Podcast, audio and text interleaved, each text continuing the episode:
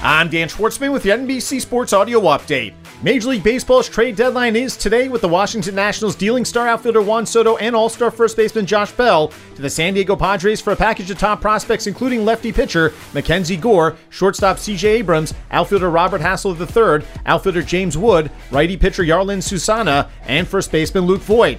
The 23 year old Soto is a two time All Star and recently turned down a 15 year, $440 million contract offer from the Nats, which would have been the largest contract in baseball history. Meanwhile, Eric Hosmer, who had earlier rejected being part of the trade heading to Washington, has now been dealt to the Boston Red Sox, with San Diego picking up a large portion of the $44 million still owed to the 32 year old.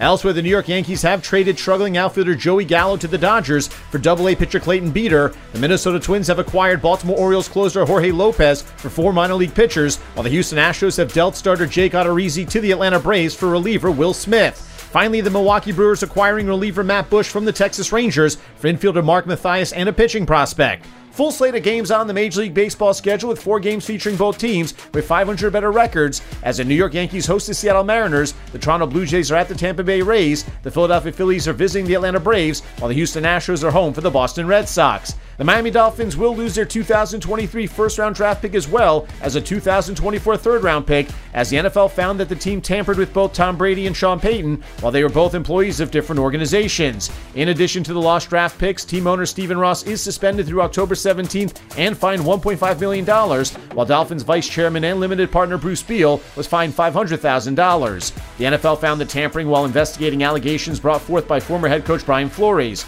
The league, though, did not find credible evidence that the team intentionally lost games in 2022, while also saying that Ross was not serious about offering money to Flores to lose games. With the NFL preseason schedule kicking off Thursday with the Hall of Fame game between the Jaguars and the Las Vegas Raiders, Jacksonville coach Doug Pederson says that quarterback Trevor Lawrence and running back Travis Etienne will not play in the game. Etienne is coming off missing last season due to a Lisfranc injury.